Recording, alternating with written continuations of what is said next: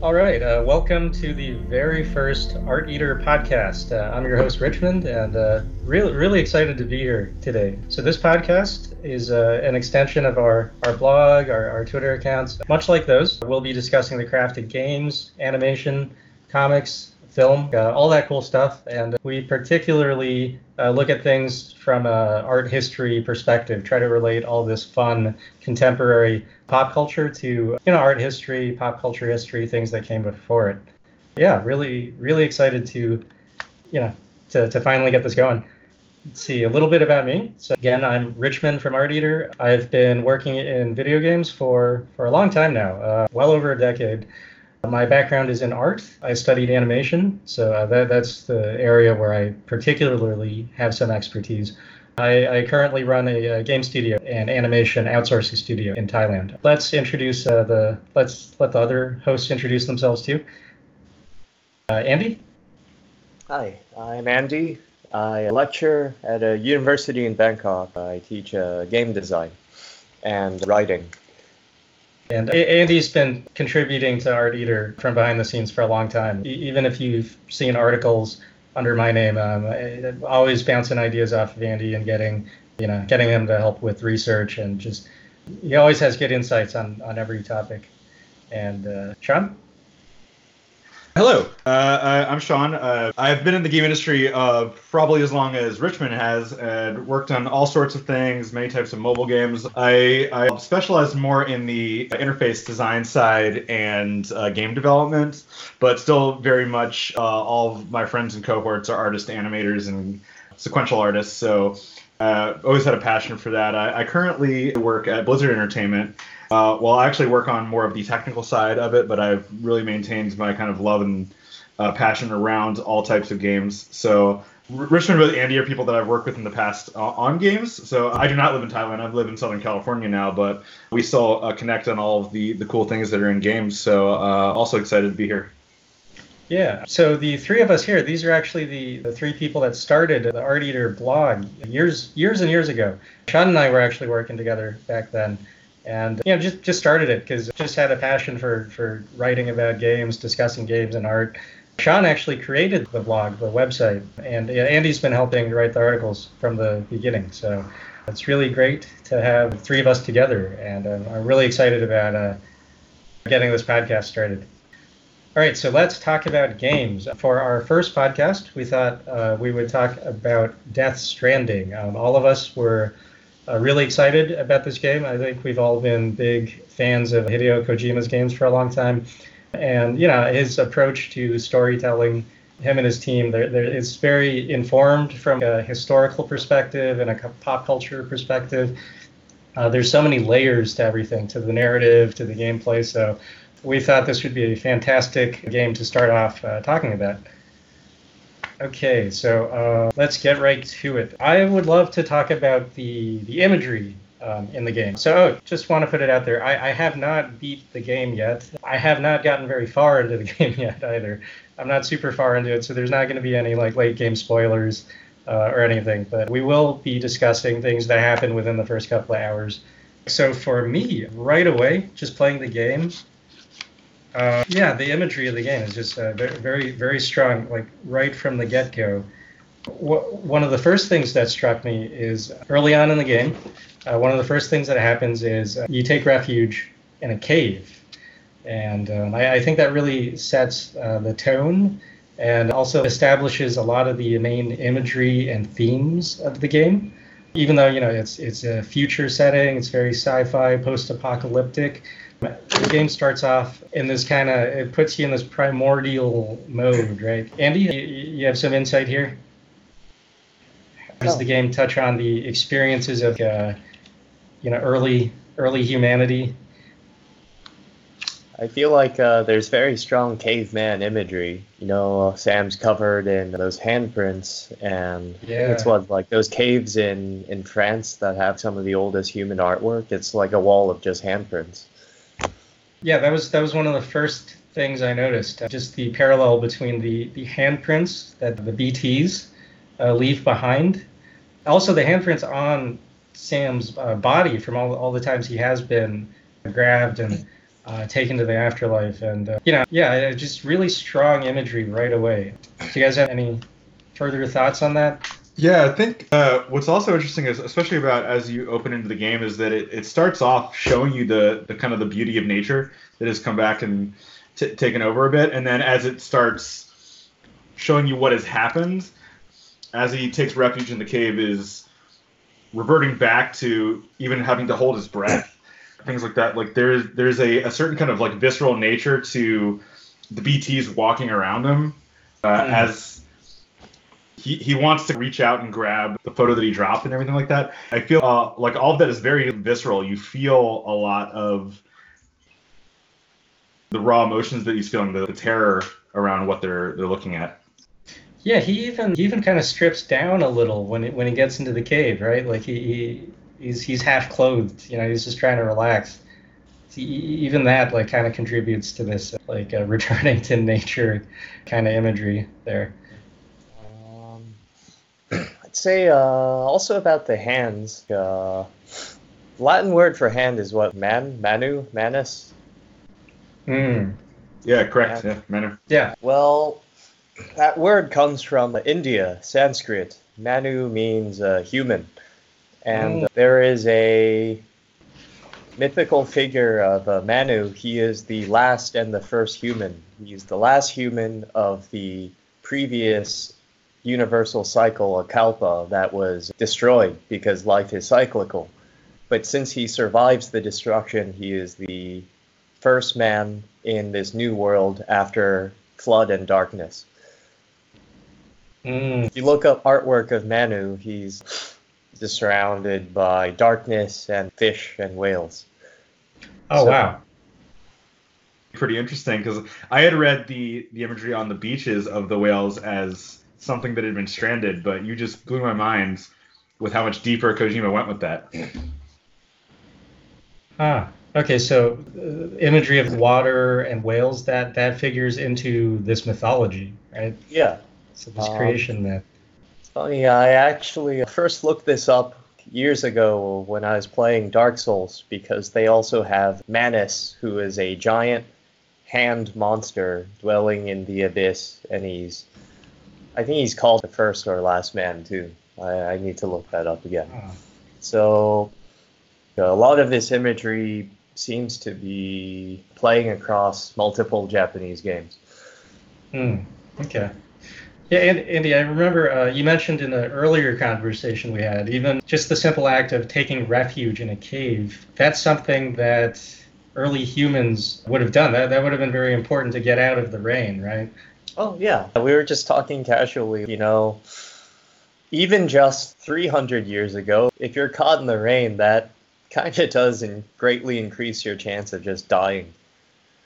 And mm. but it's it's also our scientific understanding has increased. 300 years ago, you could tell someone, oh, you know, how does somebody get a cold? I don't know. Maybe it's morality or like an evil spirit.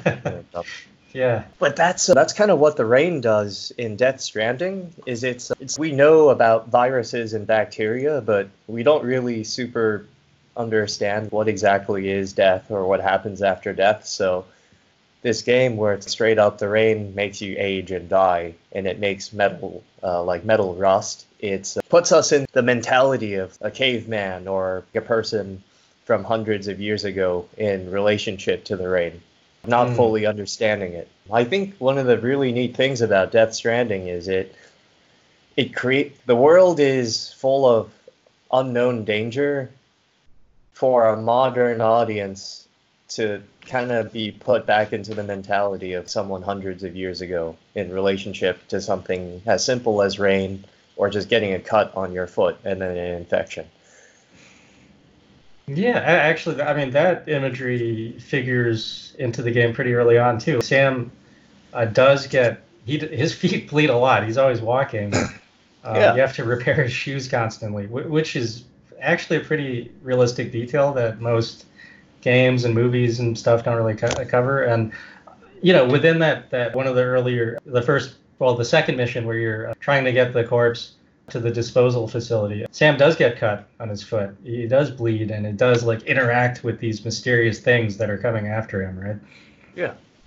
I, I think you also mentioned if you've played the game, you, one of the weirder things about it is you you fight back against this mysterious these mysterious ghosts with your own bodily fluids, right? You can just straight up pee on them. Like that that's one of the core mechanics. One of the core things you can do is pee.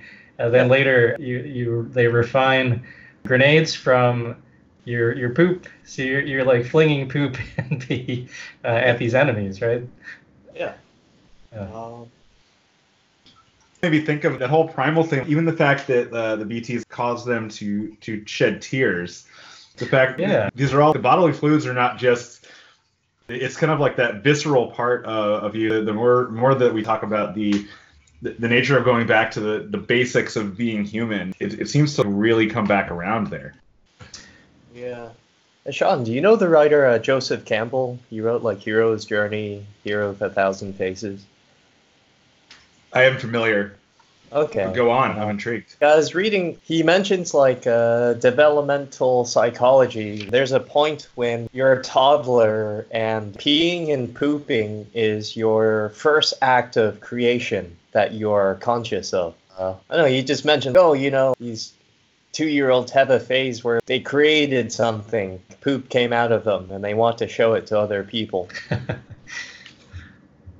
when the adult humans tell them to not do that, it's one of the first denials that a human will experience.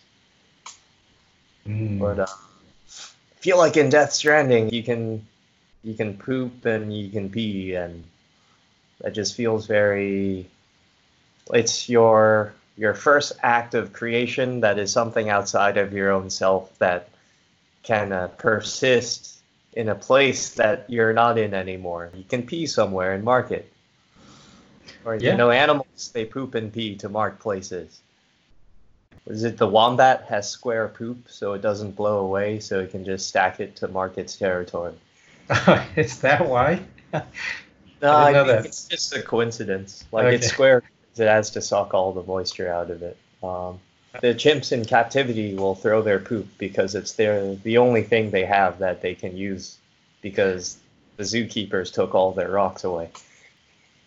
Which is effectively what's happened in this game, right? Civilization's been destroyed, infrastructure has been destroyed, like all the core tools of humanity on a macro scale that gave people dominance over nature. That's all been taken away.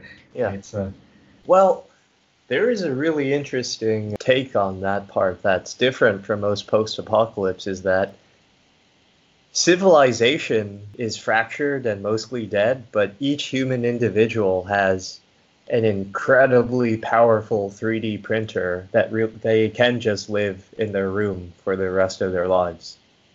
So it's the individual persists after the civilization, and they actually don't need it.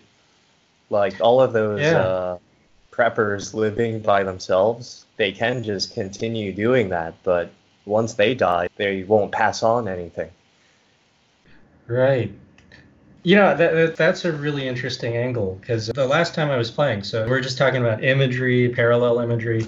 So obviously, the, the more you play, eventually the BTs come after you, right? And you see them um, when they're trying to grab you, they're coming out of the muck you know, and you see their humanoid form. You know, also like when you're trying to avoid them, and when you're connected to the BB, you can sort of make out like a hazy uh, outline of them. And, you know, and so you see this fuzzy ghost like form, and then you, you, you see their umbil- umbilical cord kind of going off too.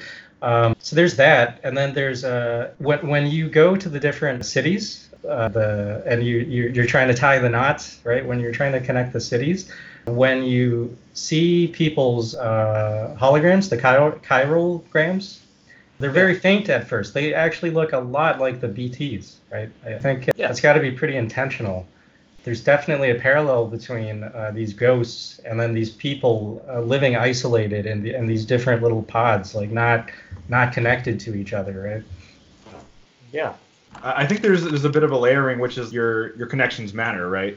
Uh, and yeah. there is there is something to the the idea of legacy and uh, how you've interacted with others that, that kind of play into that, which is why uh, the social element or the the idea of reciprocity seems to come up a lot. Yeah.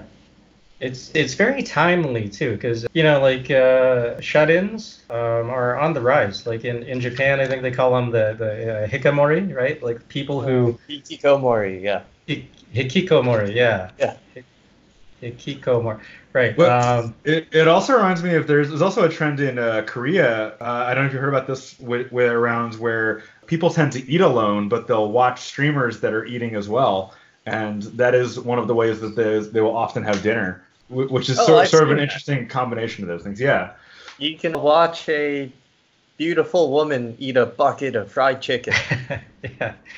Yeah, the, those are the muk- mukbang mukbang videos, right? Oh. Yeah. Yeah. Yeah. I, I, my entry point there is from the uh, ASMR angle, and I know some people are horrified by mouth sounds, but uh, yeah, uh, I could I could fall asleep to that. Uh, but actually, going a bit on a tangent on the hikikomori, there was something I read from a Japanese scientist or something studying hikikomori and one of the things he brought up oh compared to america america has over a million homeless people under 40 well japan has like only a few thousand so one of his angles is actually one of the reasons Japan has a lot of shut-ins is if they were in America, they would be homeless instead. They would be kicked out of their homes. Mm. So I thought that was an interesting angle in that he's correlating uh, the shut-in and the homeless, but it's a matter of are, do they have a social support system or culture that tolerates just one person living in the house like, completely in their room, or would you kick them out of your house? Right. Or would they lose their house?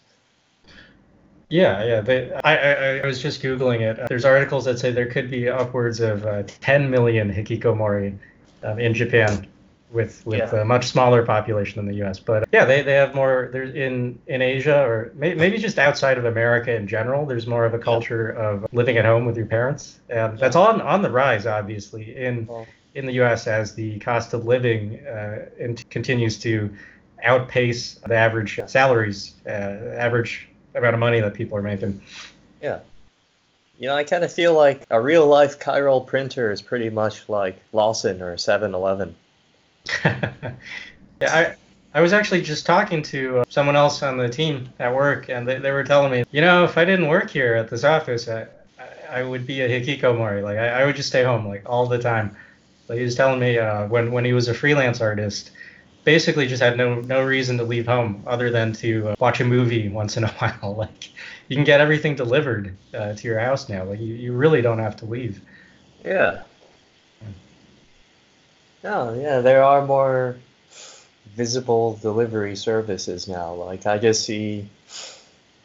I feel like after playing Death Stranding, I've become more aware of all the delivery people that just ride around or walk around with, like, you know, their big backpack full of hamburgers and whatnot. that's, that's that's true. Yeah. It's much more visible in uh, cities where it's not easy to drive places. Like you see people yeah. on bikes with it and everything like that, yeah. and you, you begin to really appreciate the ability to stack multiple boxes and not fall over with them, even while traveling at high speeds.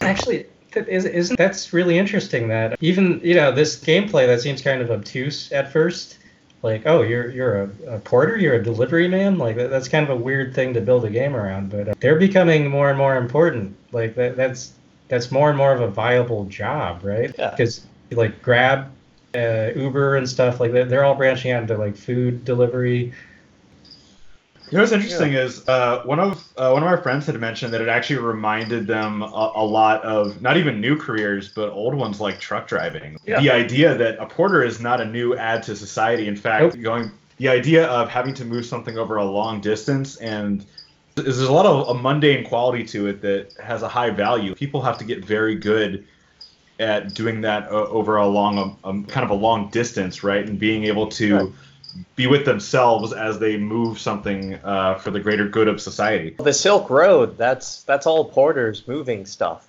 Or we look at the Christian Bible, the three kings that bring gifts to baby Jesus, they are believed to be just Silk Road traders that happen to be around. And this is how the, the people in Bethlehem interpreted them. Hmm. They're just bringing gifts from far, far away and then they go back. Yeah.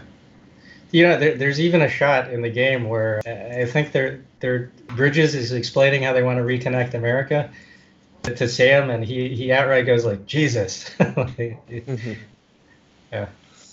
I don't know if that was a intentional mythic illusion, but uh, yeah. Well, it means they still kind of know who Jesus is. Yeah, that's true. That yeah. that is it is an interesting figure to continue maintaining, considering how I don't know. I feel like it may be disruptive to that mythology when the afterlife is now blended into reality.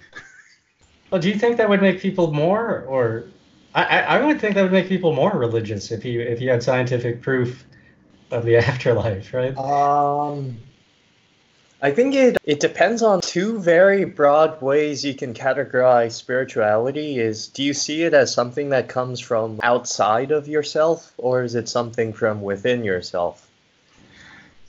If I recall from what I've played in the game, the at least it seems like Kojima's opinion is is that it's inside yourself because the, the, there is a mention that the beach is different for every every person, right? Yeah, yeah, mm, that's really yeah. Like Fragile has her own beach to go to. Um, then Higgs seems to be. Well, I'm not that far in the game, so I don't know how Higgs's beach works, or if the seam when you die with Sam is the same as a beach or not. But uh, I mean, something like that beach. That's I feel like you know the afterlife going to the shore of a great river does seem like it shows up in a lot of different world death beliefs. Like yeah. crossing the river Styx. It's a part of a lot of creation myths as well, right? And, and those, a lot of the early ones tend to be cyclical, anyways. So yeah, like we, we seem to, just as a species collectively, we naturally make a comparison between like water, flow of water, flow of life. Yeah. Life and death.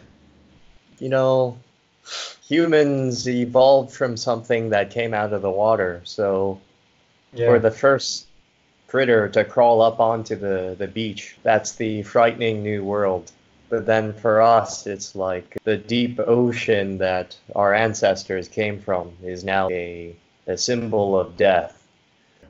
I mean, do you think that even that is is evident in the fact that one of the the great dangers of the game is is water, is the timefall? Yeah, yeah. You could say it's. I mean, people have used death as a metaphor, uh, metaphorically returning to the womb. Doesn't you know one of those like black and white photo German guys always talks about that, the fear of being like swallowed up by the womb again. Mm. The game's very much about this, right? Like, so it's about you know the afterlife has been scientifically proven, and then uh, something happened. Uh, I, I don't, I haven't gotten very far into the game, but it sounds like as soon as they verified it, people tried to benefit from it. Maybe tried to like monetize it, and like just everything got messed up. Um, but uh, now they are spilling over into real life, and then. Um, and the way you can see these ghosts is you tap into the BB, right? The baby, and it's it's like a half, not fully formed human, and uh, it's I've gotten far enough where it touches on like they seem to be, so they have like a still mother, like they're still connected somehow to, like a woman in a coma. So, so it's like they're it's still connected. dead woman. Yeah, yeah but it's like they they're still connected to this afterlife or, or before life, right? I mean, that's yeah. the game touches on these really basic things that um, that we don't we can't really explain, but everyone probably has thought about. You know, what where were you before you were born? Where where yeah. are you gonna go after you die? Like uh, it's it's it's childishly simple. It's like yeah. what if birth was death and and then it's like, wow, I don't know. It just gives you a, a feeling because it's so darn simple that you can't really talk your way around it. You just kind of look at it and go, huh. Yeah. I actually felt independent of the, the narrative of the story that I, I was actually surprised at how, to your point, like how shockingly simple the premise of the game is. Yeah. Uh, in terms of what uh, Kojima is putting forth for you to do. Yeah. Like obviously the, the characters and the the narratives and the relationships are a little bit more complicated, but overall the premise is not difficult. Yeah, I know. Um, a, a, lot of people have complained, oh, it's just a walking simulator. It's just fetch quests, and it's for me. I mean, sure, you you could reduce it to that, but for me, this is like the walking simulator, right? Like, like uh, Sean, you were talking about how how visceral the game is, right? Like, for for me, it it it gives new and satisfying feedback to that simple act of walking in in a game. I mean, it, it's something you kind of take for granted in a lot of titles. Yeah, uh, I, I would say that my read on it is exactly what you're saying is that there, there's a bit of a focus, like we're talking about death and life, but I almost feel like the, the game is pointing that out so that it can then point out that there is value in the, the mundane in the journey. There is yeah. there's a lot of value in the quiet distance between what you perceive to be death and life, and it's it's making you be really thoughtful around what it actually means. I feel like if you look at a lot of media today, like especially cop shows or video games that are pretty common, they, they have big set pieces, they have big beats, and they yeah. often brush over. Uh, and the reason I mentioned a cop show is because I often ponder you know, they never really show them doing the paperwork or going home to their family or just having a cup of a cup of coffee or a beer after a really hard day, like not without having dialogue around it. And I almost feel like that the idea here is almost to focus on on that experience. I agree. I mean, like, a lot of games have fetch quests and they're unsatisfying because it, it's just like, okay. Just... Uh, going on a tangent on the cap on the cop show. Uh, Sean, you ever read Mad Bull 34? I have not. They actually do just show them like going for a beer. I mean, usually some kind of gunfight breaks out, but it does show them like relaxing and not doing work a lot of the time. Oh, and then that long-running manga that ended, what Kochi Kame, that that's the it shows them doing anything but actual cop work. Yeah, yeah, yeah. That's yeah. That's one of the longest running comics like ever, right? Yeah, I think it ended like last year or two years ago. Oh wow. Hmm. Okay.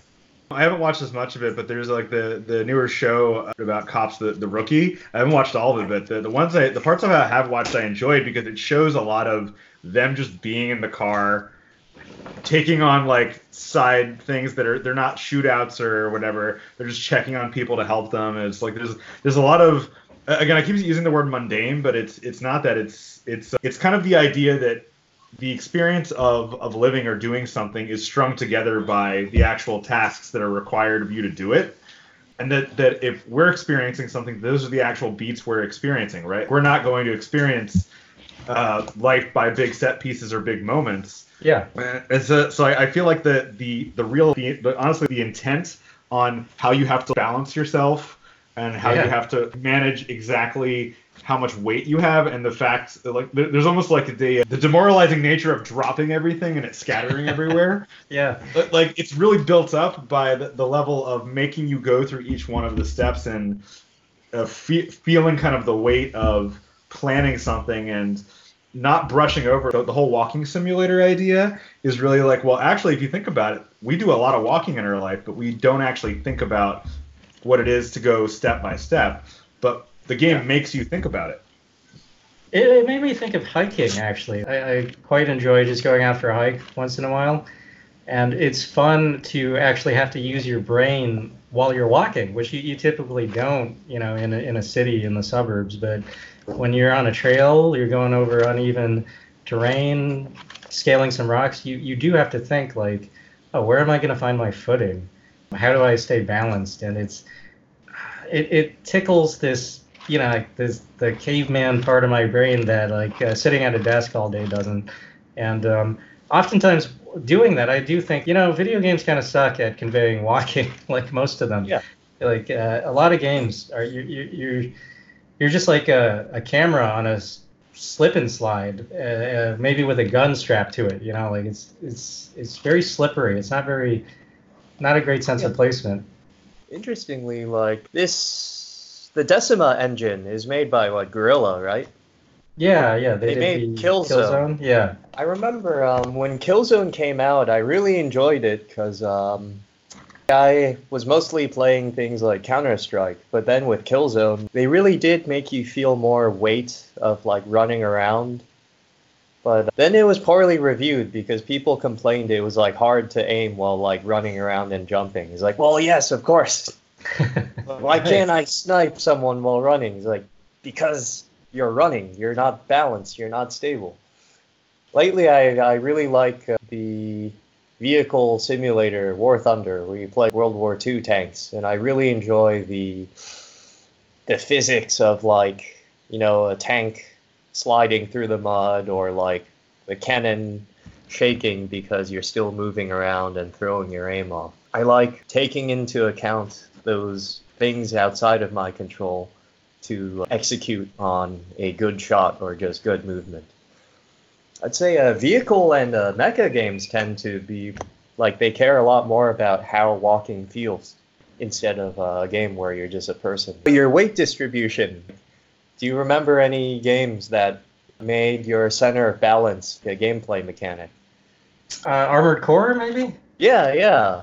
I think it was I think it started with Armored Core 4. Uh, I don't remember exactly, but if you have a gigantic cannon on your right shoulder, then you're going to turn faster on the right, or but then if you try to move left, you'll turn slower. I was gonna say, I think it's a coincidence that Armored Core is the same developer as Dark Souls, where I think they spent a lot of time thinking about weight. Yeah. Yeah. Yeah. The current Dark Souls director, he directed, I think, Armored Core 3 Nexus, which actually had storytelling. Actually, Armored Core storytelling is very similar to Dark Souls, but I'm sure we can talk about that in another future podcast. yeah, sure. yeah, um, definitely. Sean, is that? Am I hearing crickets? Yes, I have crickets and lizards in the background. nice. That's right. So I, I, was gonna mention something we were talking about is something that I've actually been talking about with a lot of people recently is this this idea of doing something thoughtfully, intentionally. The the idea of not not necessarily just taking a step to, in a, an intentional direction, but I feel like when you often hear people criticize games around not feeling good or walking, they, they call it floating. They say, "Oh, it mm. feels like floaty. It feels like I'm floating." And when people mm, are yeah. like really into how something feels, they're like, "Yeah, it feels like it feels visceral. It feels weighty." And there's something that made me think a lot about, well, people are kind of likening like floating to not being grounded, not feeling like they're, they're taking every step. And uh, yeah. I, I, feel like I'm, I'm stretching a bit here, but, but that's, I think there is an intention to make you feel grounded in the game over the, the BTs, which are not necessarily, they're, they're never really quite, oh, yeah. they're never yeah. quite there, right? Yeah, they are floating. Yeah, they're literally f- floating. Yeah. Yeah, and they slide. They're slippery. When they come after you, they, they try to drag you into the mud and make you slippery too. Yeah, they are either floating above you or they become the ground underneath your feet. They're not on the same level as you. They're always above or below. Even the the big ones, the catchers that are like made of the black tar oil, they are like they're a part of the ground so it's like the BTs are more like an elemental force than an animal. Like they're the air. Uh, and I, just mention this because I, I don't think there's a direct parallel here, but I have to just mention it because I feel like there's something in the the sentiment behind it, which is that once you start experiencing the BTs, they reminded me so much of Nago in Princess Mononoke, and both the the idea of the way that it looked and the way that it animates, but also like the idea of to a degree it's a it's a it, I don't know if it's a it's a demonization of nature, right? It's a it's a yeah. uh, there, there's something there about that that death is playing something into the life of a creature because the BTS are were previously people that died, right? Uh, yeah. And I, like I said, I don't think there's an intentional parallel, but I can't help but think that there are some influences. Oh yeah, crossover. The, the black uh, ooze. Like like Nago, that boar god that's eaten by the hatred. His design, he greatly resembles this this monster from, I think it's like 1000 or 1200 AD Japanese art. Uh, it's called the the Earth Spider. Like sometimes it's depicted depicted like as some kind of like bulbous thing with cricket limbs coming out of it. Like Ooh. it's like a like a mammal insect hybrid. Yeah, okay. I just googled it. It's called the Tsuchigumo. Tsuchigumo, yeah. Yeah, but, um, yeah. He totally is shaped like that. Yeah. It's but Tsuchigumo is also it's like some kind of pun. It means like people who are outsiders. So they're meant to demonize the people who lived outside of the the shogunate or like the empire. So instead of a demonization of like like usually some kind of giant monster is a symbol of like oh like you know the storm or earthquakes or like the dangers of the wild. But in this case it is foreign well they're they're in japan too but it's an outsider human that is to be destroyed. Yeah yeah i'm reading it says they're, they're kind of symbolic of like bandits people who kind of resist the the order in the case of princess mononoke that would be ashitaka's people so he's actually fighting a incarnation of what the Imperial Japanese think of him. Yeah, actually, okay, I'm reading that right now. It says um, it applied to indigenous indigenous leaders who resisted the Yamato court as yeah. they consolidated control over Japan. Wow, so that that that goes right into that. Man, you're a fountain of knowledge, Andy. That's really good. Yeah. T- tying it back to Death Stranding, I, I don't think that's too much of a reach, at least in terms of imagery, because w- one of the earliest striking images in in the earlier trailers is the BT leaving a footprint during the timefall as plants like sprout up and die, and that that's definitely like visually really similar to um, the Forest God uh, when it's introduced. Yeah. When they introduced the Forest God in Princess Mononoke, that screen goes black, and then you see this footprint come down and go up, and uh, in its wake, plants spring to life, but then they also die. You know, uh, yeah. I, I, remember seeing that for the first time uh, years ago as a teenager. Just how striking that was. How this this nature elemental, like t- most depictions are like, yeah, nature is good. It's just life, and it's like, no, this is like life and death. It's the whole life cycle.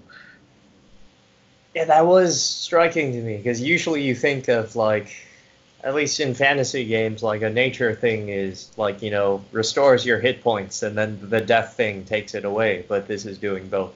Yeah. Let's see. Um, g- going back to the BTS, another interesting parallel that I can recall. Okay, so the BTS are like ghosts, right? They're they're straight up ghosts. Something happened. They, they're not going on to the afterlife. They're coming back, and they they try to take you with them, right? And if if they take you, like a terrible reaction happens, right? That's yeah. that's the premise. So early on in the game, one of the first missions you get is to you you you meet the last president of America, Bridget, right? Bridget Strand, and she's your mother, right? Yeah. And when you see her, she's she's very sick, she's bedridden, and she's got all these cables connected to her. Again, you know, there's so much like umbilical imagery, rope imagery, all these. This I the whole game is about connections, but with her particularly, they're keeping her alive unnaturally. And then when she's imploring you to go on uh, this mission for her, and you don't want to, so the setup is you as Sam, you you've tried to leave this family, which it's it's not really well defined yet, but but apparently he left a long time ago. She's trying to bring him back, and yeah. when she she grabs him and she stumbles out of the bed, and then the yeah. wires, some of them come out, and you see all this black ooze come out, and she starts yeah. crawling towards you, like just like a like a BT, you know, and she she even grabs Sam and leaves a handprint, like so. There's definitely a strong parallel between the BTS, these ghosts, and then Sam's mother, like trying to uh, uh, yeah. trying to put this responsibility on him. Any any any thoughts on that? I think that was uh, a very I don't want to say like shocking, like a jump scare, but oh man, Sam's being like super pressured into this. He didn't want to do this, but but he still does it. Yeah, they don't. At least as far as I've gotten, they don't explain why he left Bridges and why he, he cut these people off. Obviously, something pretty bad happened, but but he gets pulled back into it because of well, because of social pressure, right? That that's yeah. another kind of connection. Uh, I mean, they put a handcuff on him, the cuff link. Yeah, they, they, they give it a nice name. Um, it has a lot of benefits, but it, it is a, a, a cuff. Um, so yeah, I think that's really interesting. The ghosts, that's something else the game touches on. So like connections, it's not just oh connections are good. It's like there, there's there's a lot of different aspects to it. It goes into yeah. how unpleasant it is to have a connection forced on you. You know, so forced yeah. connection, whether that's physical or emotional or cultural. Yeah, it's uh, nuanced, right? It's obviously very unpleasant for Sam, but he but he does it anyways. Yeah, I also noticed uh, when they introduce Amelie. Uh, first off, her name's Amelie, uh, so with a Japanese accent, that would be like Ameri, right? Amer- Ameri, like America. Yeah. She's dressed in red. Her mother was dressed in all uh, white, and the porters wear blue. So there's a lot of like there's that color coding going on, oh, and. Yeah. Also, uh, they don't really explain her relationship with you. When I watched the trailers, I assumed like maybe that was his ex-wife or something, but I, I think that's the same actress, uh, same actor that plays the mother. And then she uh, says, "Yeah, and, uh, and d- don't tell me. I, I, don't spoil it for me if you already know." But it's like they tell you who the actresses are, so it's like, wow, it's the same actress. Okay, but she calls she calls uh, Bridget her mother. She doesn't say our yeah. mother. She doesn't call you her brother. Uh, she just says like my mother. Uh, so it's like a really mysterious relationship set up there too. Yeah, and that that photo that the BT touches in the beginning, I thought like that that looks a lot like uh, Lindsay Wagner there too. So yeah, you don't see the face. And then there's cutscenes where she's on the beach, and I, I think it's actually not in chronological order because the first time you see her, you're already wearing the cuff that you, you haven't been given yet. So it, it plays with chronology uh, in an interesting way. Well, and they and they also it's even pointed out in the first scene that she hasn't aged, and yeah, this got to be something there. I, I feel like it, it was it almost felt obvious to me when it was pointed out. I mean, and what I mean by obvious is I was like, wow, they went out of their way to point that out. Yeah. Well, I, I think they do kind of. They offer one explanation for it right away, which is that uh, obviously she's not physically present, but her chiralgram is being generated based on the data that they used to have. So it's being generated with like 10 year old data that hasn't aged, right? So is there is there an idea there that the the, the chiralgrams that you see throughout the game are not actually people, but they're approximations or they're the the image of the person, like the the, the kind of storage of what mm. what they looked like? Is that the the idea?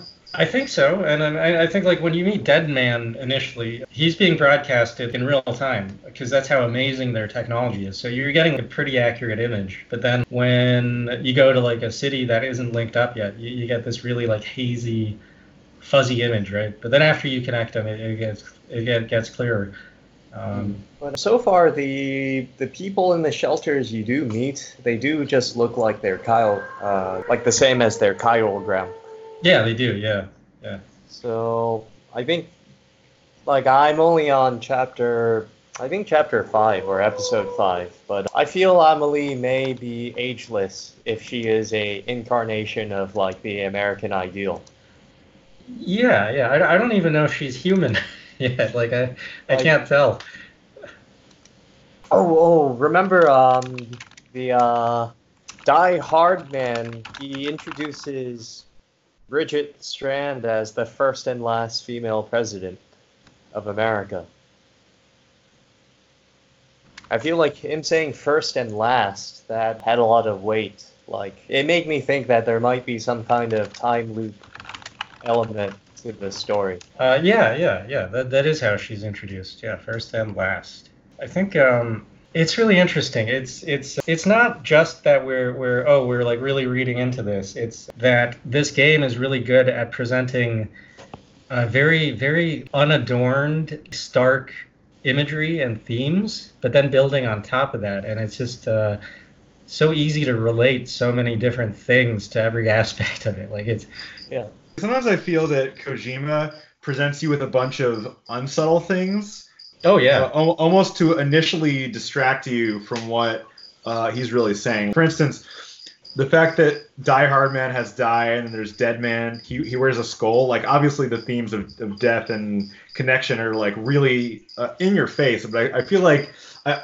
there's a part of me as I'm playing the game that feels like it may be a misdirection to a degree in terms of not wrong, but really wanting you to pay attention to that so that later the other themes that he's like slowly laying on will come together in a way that is really intended to, to hit you with almost the real theme. Yeah. So you brought up the name. I, I it reminded me of a really funny uh, Twitter interaction I saw. So it's true. The names are really basic, right? Like they're so blunt. And then somebody tweeted like, "Oh, does does Kojima understand how names work?" And then someone else pointed out, "Well, this is how names work. Where, where do you think surnames came from? You know, in the especially in in the Anglosphere, you know, last names like like like Baker, you know, Porter, Smith. like Smith. These are names that described occupations in the past. People didn't always have family names. When they decided, whenever this happened, it was based on something, right? Like so again, it's like this weird the game's really good at just taking you back to the roots of things and it, it seems so blunt but when you're confronted with it it gives you some opportunity to really think about what is this thing do i understand it it is kind of weird isn't it and die hard man won't let america die yeah yeah you know, uh, I, I, was wondering. The game implies that he might be a repatriate too, because uh, early on when he when he yeah. meets Sam, he's like, "Oh yeah, look at us, bunch of deathless freaks."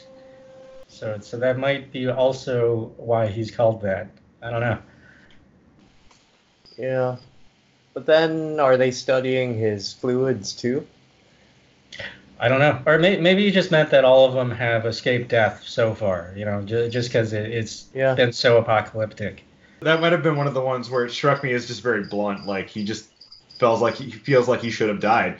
And I think they, yeah. they you kind of talk about the the idea of the Death Stranding, the way they retell it uh, throughout the game, is that it's a it's a cycle. Like it it creates death upon death because the BTs are pulling you back and it creates the void outs. I, I wonder if it was just that blunt.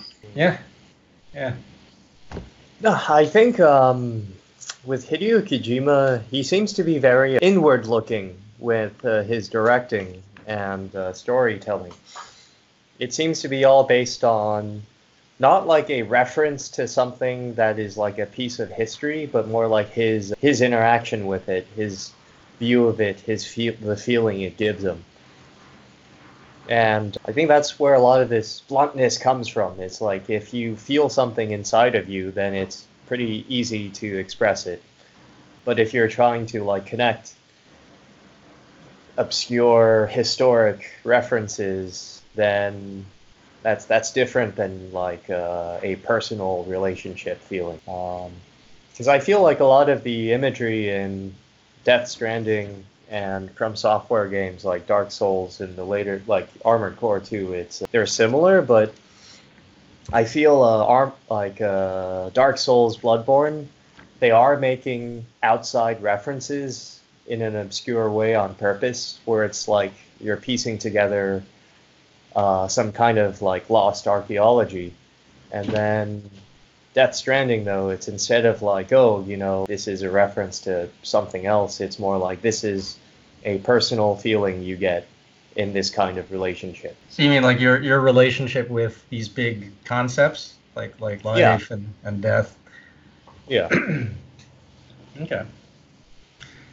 One of the parts of the game that really struck a chord with me uh, was uh, when when you do die and you have to repatriate. Yeah. That's just like a beautiful little interactive experience on its own. like that. Yeah you know, if, if that was just made as like an interactive art installation, like, you know, that, that could be, you'd have that in like fine art galleries. Like it's, yeah. If, if you don't just go straight back into the game, which you can, but if you take your time there, like, you know, the first time I, that happened, I was like, whoa, what's going on? Like, yeah. I, I swam around, I tried to explore. It's really really starkly beautiful imagery. Like you're you're in the ocean, it's serene, but then you see all these other bodies floating around you. you know, yeah. and then there's some light at the surface. And if you try to swim all the way up, you can't quite reach the light and break through the surface. And then if the other bodies, if you try to swim towards them, they get they kind of stay farther and farther away and they disappear. They they retract as you go towards them. So like you can't reach these other people and then you're looking around and eventually you find that golden thread back to your own body and to your own life. And, and, and this touches on so much really foundational imagery across different cultures, right? You see the the whales in the water? Yeah, I tried to I tried to catch the whale. yeah. I was I was really happy to see a living whale. It was like, wow, that actually I feel that was the most upbeat part of the game with me when you're dead. It's like, wow, like uh, there's living things here too. Yeah, actually, it's not. It's not exact. It's not scary. Um, the scariest part of the game is the ghost coming after you, but then what happens after that? It's actually really calming. What was what caused you to die in the game?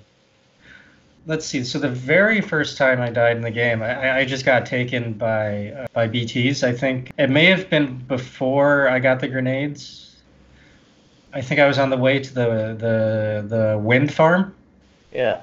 Yeah, and I just I got caught. The I, I couldn't get away. The terrain was really difficult, and and then I voided out, and there's a big crater there now.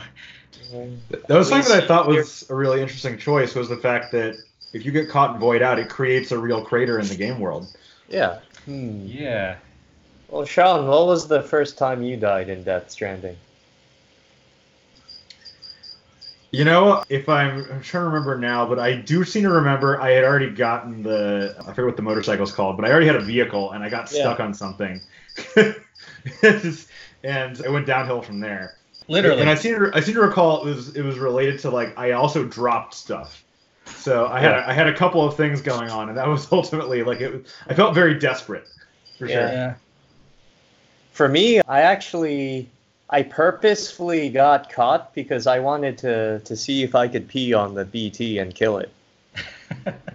because it worked on this squid BT, I peed on it and it just kind of like stopped moving at me, and then I managed to walk away from it. But then the second one, it's like, uh, you know, okay, like, oh, it's a giant lion. You know, I uh, Sam unzips and I'm ready, and as I pee on it, it just swallows me whole. but I realize the difference is it's because I was just standing on low ground at the same level, like sinking into the black tar. Like I should have stood on a rock. That's why I was successful the last time on the squid because I was on top of it like I was on a rock peeing down on it. But that's like super basic caveman logic, you know, like have just climb up higher and you have an advantage. Yeah, establish your dominance. Yeah. Yeah. That's great. That was the first void out. And it was like, oh, okay. I guess pee doesn't actually hurt them, it only annoys them. yeah. But I think you can reach the bodies when you void out. Maybe it happens later because when you reach the bodies, maybe you have to hit them with the Odradek, but then like the items they dropped when they voided out, I think they appear with you when uh, you come back. Okay, yeah, I I haven't been able to get up close to one, but I, I tried it. it. It was really early. Well, I think seeing your own body is like, hey, this is an out of body experience. Yeah. Yeah and and I mean the the image of the golden thread uh, that that that's that ties into that's pretty strong in, in Buddhism, right? Yeah, I think it, it shows up in many things. I think it uh well remember in like Gunnm Battle Angel Alita, like when they talk about Atman, they show like a spirit connected by a thread to your body. Yeah. And then Trinidad kicks it and separates it like Alita from her body. It also, yeah. I don't know if it's gold, but it reminds me of some areas of Greek mythology where there's the, the thread of your life uh, is oh. also something uh, that is thematic in Hades. Yeah, the uh, with, with the, the, the, three fates that like measure, unroll, and cut your, your thread. Correct. Yeah, um, in in Buddhism, there's the parable of the the spider's thread I think the image is that uh, is that of a spider that can, through its thread, go all the way from paradise, like uh, into hell. Yeah, th- this this figured prominently, like in, in into Ashura's wrath too. Uh, in that game, whenever Ashura gets defeated and basically killed, he's still there's like even a spider character and stuff. He, he's able to climb that thread back up, and yeah, this kind of imagery is in a lot of different different cultures. It's it's amazing how much mileage this game gets out of this basic image of the thread, you know, the rope, and then just the game being about like you know tying these separate isolated cities back together into a connected uh, knot. You know, and then you, you you physically also are able to fight with a rope, and then on top of that you connect to the BB like via like an artificial umbilical cord. The BTs also have umbilical cords. And then and then it goes all the way back to like, well, yeah, you as a human being, as a mammal, you used to have an umbilical cord. You used to be connected to your your mother in the womb. And before that, like where were you? where how did your conscious form, you know? And then and then all that also ties to like Sean, what you were saying before, the the the importance this game puts on the journey, right? It's not about oh, okay, complete this quest and get the reward. It's about that experience of going from point A to point B. Like it's yeah. about the importance of the thread itself. It's not just yeah. what the thread connects. It's you you are the thread. The thread is like this journey through through life, right? Also, like going to Hideo Kojima's first game that was just about their journey too. Uh, Penguin Adventure. Penguin Adventure. T- tell us about Penguin Adventure. In Penguin Adventure, there is a you play as a penguin who has to run through many hazardous terrains to get the golden apple to save the life of this red penguin princess who's waiting for you. And you either uh, reach her and she's already dead, and all the other penguins are like saluting because she's a princess, or you save her and it's happy. But it's very much about point A to point B, dodging lots of hazardous terrain, and also some weird parts where you're flying through space and there's like fish falling from the sky. It's like, wow, this is like so much Death Stranding imagery from the first Kojima game. Yeah. Wow. That's great. That that was for what, like the MSX, or the? Oh uh, yeah, Nintendo? yeah, I think so. It was really early on. Hmm. When you're talking about the rope, there's characters who talk about ancient Egyptian burial rites and the dead, and just looking up on the internet, it seems that ancient Egypt also uh, was the first society to use purposefully made ropes consistently. Oh, really? Yeah. I thought that was something that early humans had, you know, just weaving simple ropes. Right. There's, but it's something about ancient Egypt that it's like they took it to another level. Oh no, they made special tools to make the ropes instead of just, you know, weaving things by hand. Oh, okay. So they were the first to turn it into technology. Yeah or to make it through technology, not not just like technique. Yeah. Externalized technique, technology, right? Yeah, yeah. There's a lot of Egyptian references in the game, right? Yeah. And then also, I mean, a lot of different cultures have this concept of having multiple spirits, multiple souls. Yeah. Right, like uh, like like uh, Chinese ghosts. You, the, can can you explain how those are formed? The the Jiangshi um, hopping the hopping ghosts. It's pretty similar to what the ancient Egyptians have, but it's you have one animal soul that's kind of like your instinct, and that's what the the monsters are. Like they are just driven by instinct to go eat. And then you have your higher soul, that's your your memory, and that that's the one that like kind of drifts away. I think the ancient Egyptian concept of souls is similar, but I'm not sure. Okay, so the, the Chinese hopping ghost, that's when your higher soul, your cognitive soul with all your memories, that leaves. and then you, you your animal soul with its animal yeah. instincts is left in the body, and it, it just goes yeah, around. I mean, that seems to be what the BTs are because these humanoid BTs, when they all gather together, they they seem to either summon or they become that monster BT that's just going to eat you. They definitely aren't. They're not like communicating with you. They're just trying to eat you. Yeah. Yeah. Apparently, you can get a like from a BT. What? Really? I don't know how. I've just seen a screenshot of it. Ah, I didn't know that. Apparently, you can get a like from everything in the game, right? What the mules or, or like or give? Or, I'm sorry, you can give likes to everything in the game. Well, how about the uh, mechanics? We haven't really talked um, that much about you know just ladders and ropes and shelters. The, the first thing that, that kind of comes to mind to, to, me is they slowly kind of pull you into the, the kind of leaving things behind. And to me, the, the, the mechanic comes back to the the intentionality of taking the actual steps it takes to get somewhere. Again, like it, to me, it, it comes back to the, the commentary on media showing you big beats, and I like the the idea that you have to carry your ammunition, you have to carry your ladder, like, and yeah.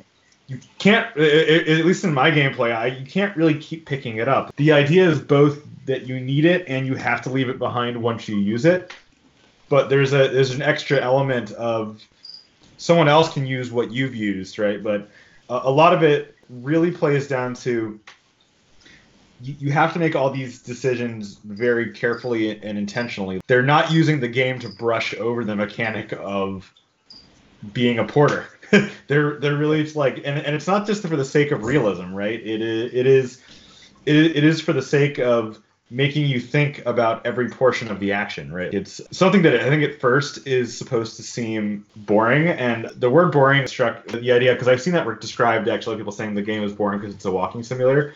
And going back down to the the mechanic, it reminded me a lot of if if you're ever trying to work on something really small and really complicated, you have to take each step really really carefully and you have to set things next to you in such a way. So I, I got to a point very quickly where I was like, okay, I'm really thinking very, very carefully about when I actually use this ladder. And I, I think all the mechanics also build up to make again that idea of reciprocity as well, where you appreciate when someone has left behind a ladder to yeah. a place you need to get to.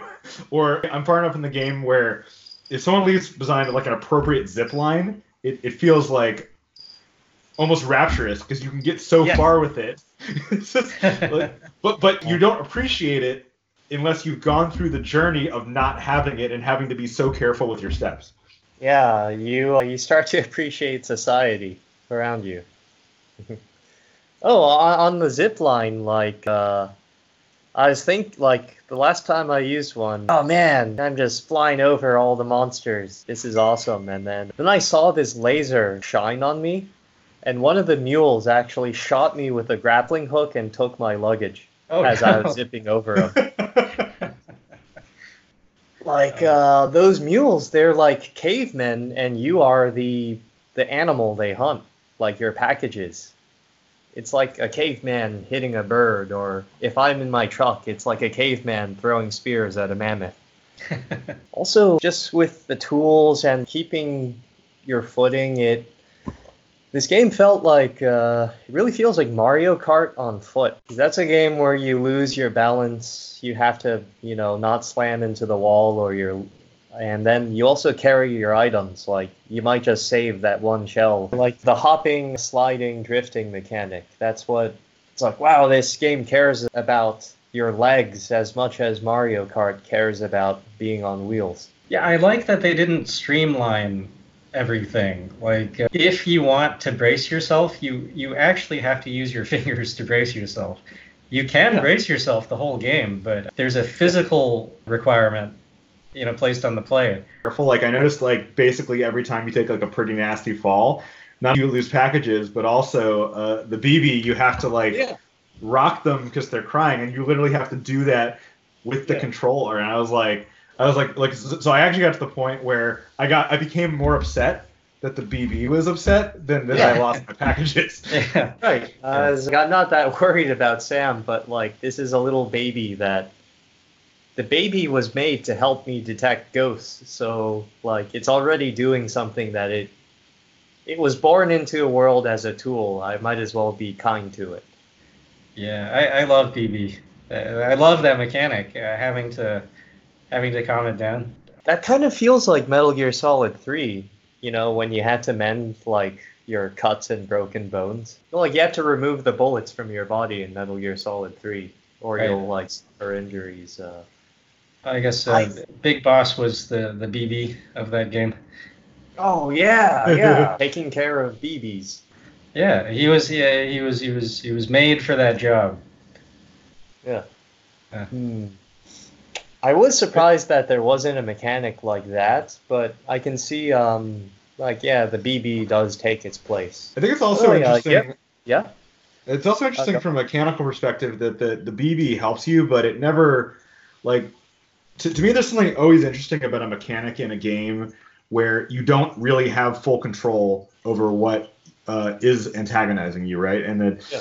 the, the BB is like kind of a protective area around there, but it's it's not actually it's not spelling it out for you. Like you, you're you're as the character, like your dooms doesn't give you the fantastical powers like like Fragile has, for instance. Yeah. You can't you can't teleport, and you're not like Higgs where you you can like just trigger timefall and stuff like that. So there, there's a certain uh, level of appreciation that you build around the mechanic of not only is it helping you, but it's helping you in a way where you you really don't have a whole lot of control over how you interact. You're you're really trying you're really relying on the BB to tell you what to do or to really help you work your way through the more dangerous situations in the game. Yeah. Yeah, you're relying on this little helpless baby to keep you safe. BB only works as a tool when BB is scared. Like you're taking an unborn baby and it's supposed to be like exposing it to ghosts and things that are frightening it. Yeah. This reminds like, me a lot of honestly. Uh, I, I was re- reminded how like haunting and terrible like the original Silent Hill games were, and how I didn't feel that way with the newer ones. And I realized it was because like in the newer ones, you have weapons, you're powerful. Oh yeah. You kind of know what you're fighting, uh, and yeah. I, I appreciated kind of the the idea here uh, around the, the level of you're you're you obviously just traveling. Obviously, you get weapons at some point, and there are some shooting sections in the game. But overall, those those are really meant to put a finer point on what's happening. For the most part of the game, you are powerless, and the baby is powerless with you, but it has more power than you do in the situation, and that creates a lot of tension uh, and I think a lot of uh, grounding in the world in a weird way, even though it's pretty fantastical. Have you ever played uh, Dungeons and Dragons where you're like tracking the weight of all of your equipment? So that, that's like a way to play, like if you want to be really hardcore. Right. Yeah. Like uh, not only are you tracking the weight, you're also tracking if it's on your back or if it's on your waist. I, have I've never uh, been that granular with uh, D and D. I I actually I like playing it like that because um, I feel like and then Death Stranding really captures that experience like because I have played uh, games of D and D where you do have to drive like place a ladder somewhere or use a rope and then you're out of rope so then that cuts your options. I, I so you know I, hmm? I think I saw like a comic about this. It was like two panels. One was like what people think adventurers need and it's like a guy with like a backpack full of like weapons and arrows and like a little bit of food. Yeah. And then it's like what you really need. And the second panel was like a guy with some extra pairs of shoes and like some nails and just like equivalent a lot of equipment for doing general stuff. Yeah. Like rope, rope and nails. Yeah. Like if you're creative with rope, it can you can do lots of interesting things with it. Like uh, if there's an invisible monster in the room and you just swing a rope really broadly, you're gonna hit it. Or you tie people together so like if one person is falling off of the edge, the other like people can grab the rope and then use their own weight. So I kind of felt like, hey, yeah, this Death Stranding is hitting like this part of tabletop RPGs I really don't see often. Yeah, that's a pretty hardcore, kind of kind of obscure way way to play. It's more rare than like LARPing. yeah. Well, I guess you could just go mountain like hiking if you want that experience. That's true. You uh, could just actually bring your equipment with you when you LARP. This game also remind you of Lemmings. Lemmings, huh? Yeah. I, I didn't think of that. No. How how so? Well, you have to like build bridges and sometimes when when the bomb lemming dies, he explodes and leaves a crater. yeah, maybe that was an influence. Thought about that. That's a good point. Yeah. yeah. Like this is asynchronous single multiplayer lemmings. oh man. That's, Maybe it's time for a lemmings revival. Could be. Captain Toad too. Because Captain Toad is all about navigating environment with a very heavy backpack. Mm. I just felt like there are so many. This just felt like a gritty Nintendo Mario Yoshi's Island reboot. Yeah. But then I kind of feel like Kojima and like Nintendo people, they're all coming from somewhere inside. Like Miyamoto comes from his personal experience. This is the joy of kicking something. This is the joy of seeing something and then shattering it. This is the mystery of there's something in this block. What's going to happen? What's going to come out of it? These are all very simple, like things a caveman would understand. I think that's been a a new way I've been like looking at just game design and game experiences. Would a caveman baby get it? I, I wonder if it's interesting. It plays into if you look at uh, a lot of game design over time. I think people talk a lot about innovation and whatnot, but if you look at like classic games and things that stand the test of time, like mechanically speaking, they're all very simple. And yeah. for the most part, a lot of new, like newer games, especially ones that are successful that rely on those types of mechanics, they're often just adding a, a kind of a new take on it or a, a, personality to the same level of mechanic. But but to your point, like it it speaks to the fact that sometimes like we go back to the, the simple combinations of things that play off of our evolutionary build that, that create yeah. the, the pleasure and uh, they don't have to be complicated yeah yeah andy you said something funny about yeah like the, the basic act of uh, picking up a food item in a game right like that, that's something yeah. that a lot of people criticize is like oh that's weird right. but yeah like uh you know, in Castlevania or Final Fight, when you like smash a trash can, but there's like a delicious turkey roast inside of the trash and you eat it, that's just primal. That's a caveman would do it. If a caveman finds delicious roast meat like under a rock, you're gonna.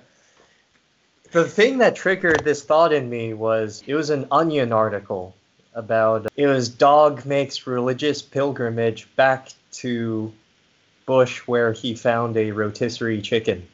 yeah, that's like the best day of its life, right? Yeah, and that is kind of how uh, how our brains are wired. Like you know how our spirituality works. You know, if we if we go to a place and pray and then we get what we want, we'll keep on repeating it in hopes of repeating the the results again. You know, mm. if you do a certain dance and it rains, you do it again it could be a coincidence where you burn things and the particles in the air allow the moisture to cling to it to fall down as rain. You don't understand the science, but you will repeat what seems to have a, uh, what will give you the result.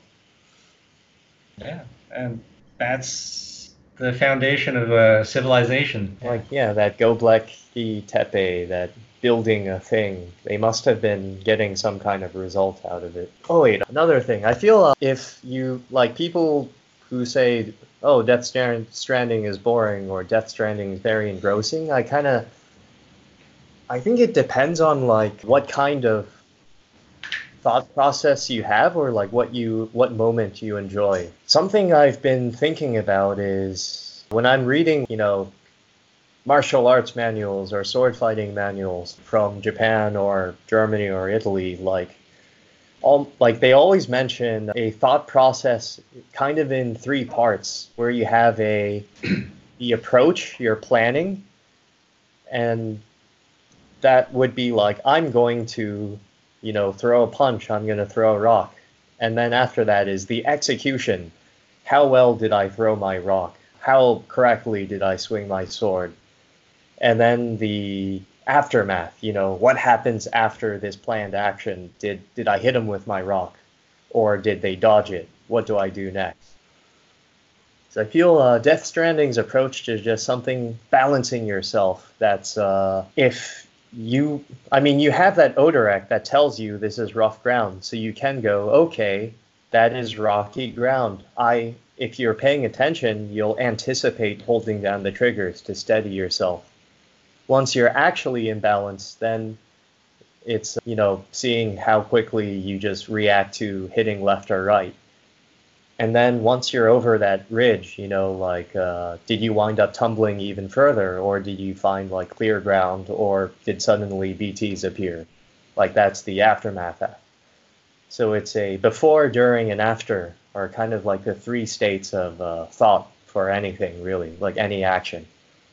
And I found that uh, the reviews that like said uh, Death Stranding are boring, they tended to be ones that they don't seem to be actively thinking. Like uh, a review said, like, oh, uh, the BB just keeps on crying all the time, and after playing the game, is like, wait, the BT, like the BB's only cried like like two times for me, like at in the early part of the game because I only fell off a cliff once, and then after I fell off a cliff, like I'm more careful about walking. I'm thinking like this guy, he's uh he's only thinking about the end result. You know, how do I get from point A to B, but not like how do I not walk on rocky ground? How do I anticipate steadying myself? Like, is this guy just running in a straight line down a cliff? Could be. Something else on the, the topic of it, it being boring. It, it, again, this may be totally reading into the theme too much, but it made me really think of the idea of the connections and relationships. And I've, I've often heard the advice that to have a good relationship, you have to be, be able to be boring together. And yeah. it doesn't mean that you don't like each other or that you find it not fulfilling to be connecting with someone, but it also means that you, you don't always have to be doing, you know, and like, it doesn't have to be a goal. And I like playing into what you're saying. It doesn't have to be a reason to be making a connection or being with someone. Sometimes the, the act of it is is enough, right? Uh, and I, I felt like even the, the, way the game pulls music into it as you're, you're walking, like it adds it adds more to the element of of as you walk through the game. That yeah. ultimately it's it's I think boring is just the word we come up with when when people are trying to say that it wasn't interesting to them.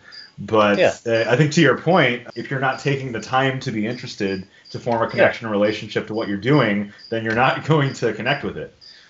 Yeah, like imagine if you played Mario Kart and you just never used the trigger buttons. Like then you would go like, why can't I turn?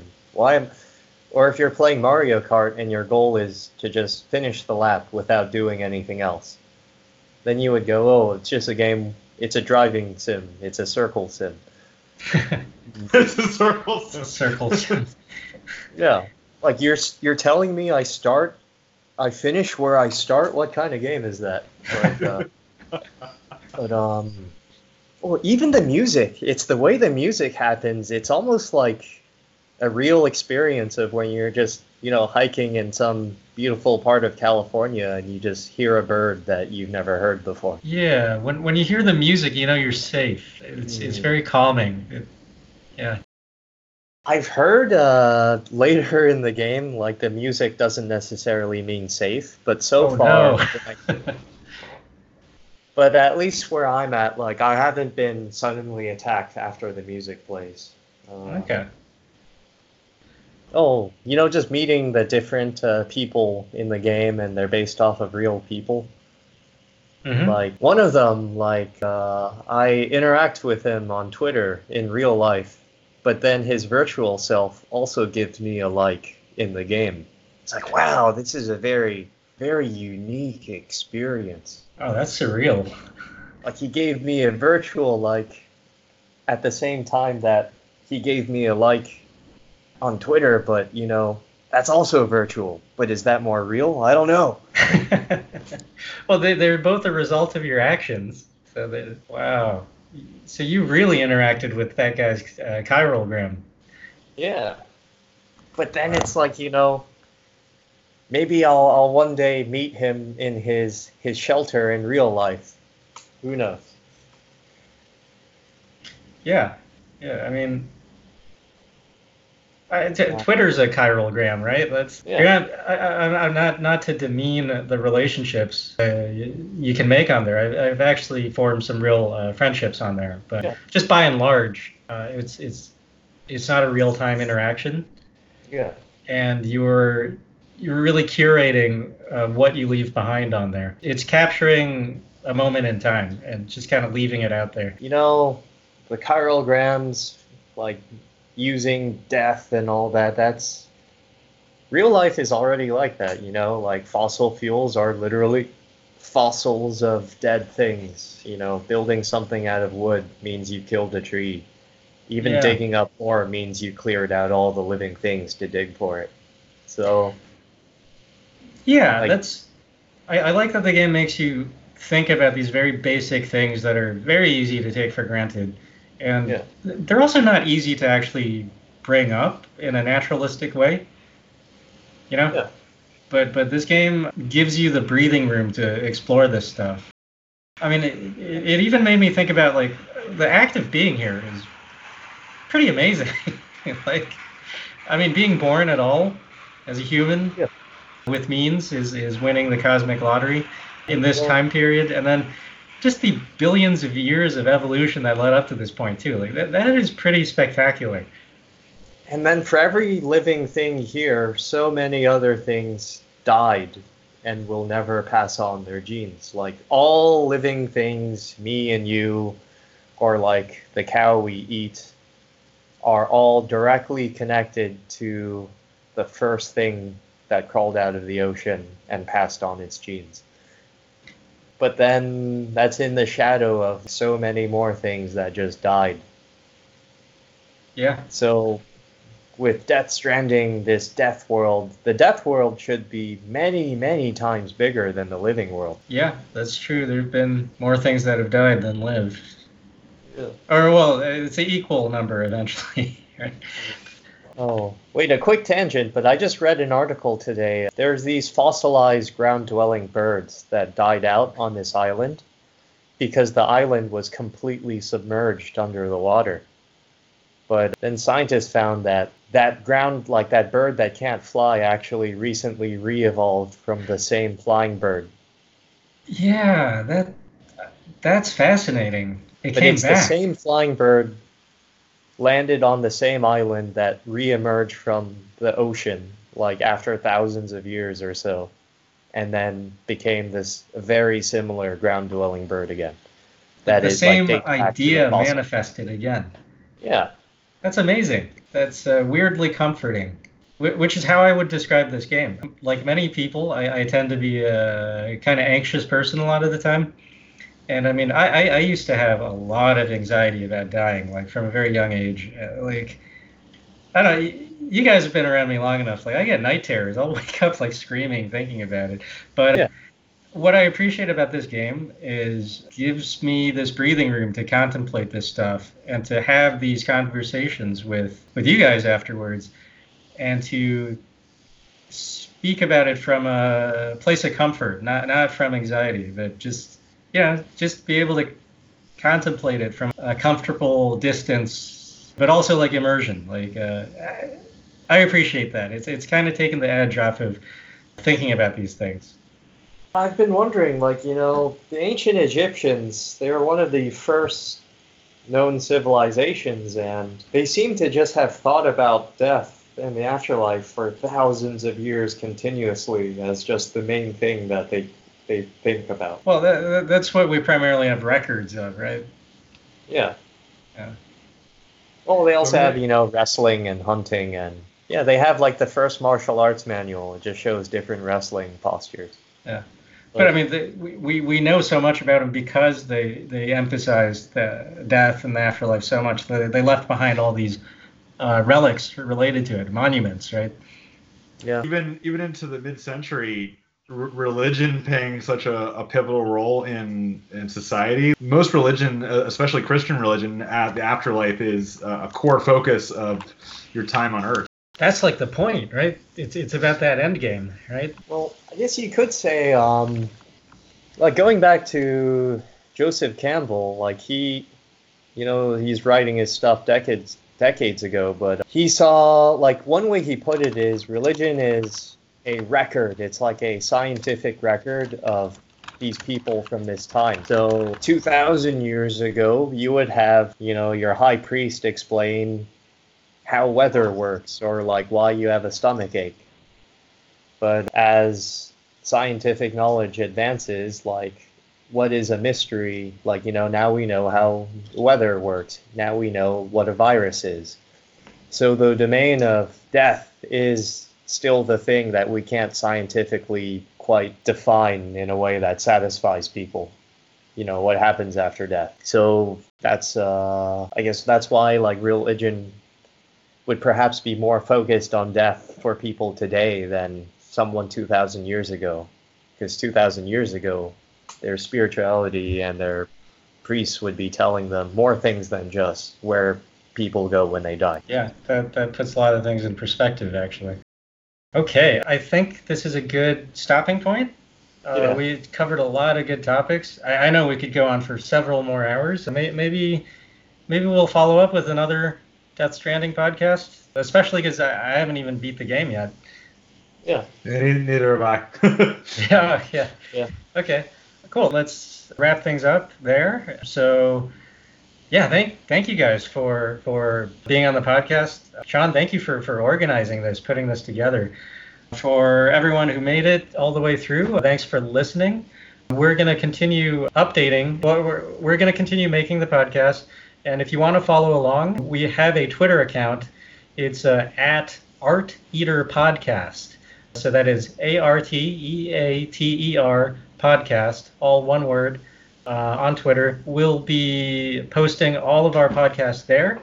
And of course, we'll be uh, retweeting that, reposting it from our own personal accounts, uh, which you know you're probably already following if, if you're listening to this. Yeah, so my, my account on Twitter is Richmond Lee. That's R I C H M O N D underscore L E E. So you can follow me there. Uh, Andy, or uh, I'll just go ahead. Uh, you can follow Andy at Hokuto Andy. So that's H O K U T O Andy, one word. And yeah. Sean, I believe yours is at Daborsk at D A B O R S K. Right. Yeah, so uh, please follow us individually, follow the podcast. Yeah, follow along and uh, is it leave comments in the comment section or hit like and follow us? is, is that how you're supposed to end these things? Well, I definitely want more likes now. So. Right, right. Spam, yeah. spam that like button. Spam, like. Uh, all right. Make some strands. Yeah, make some strands.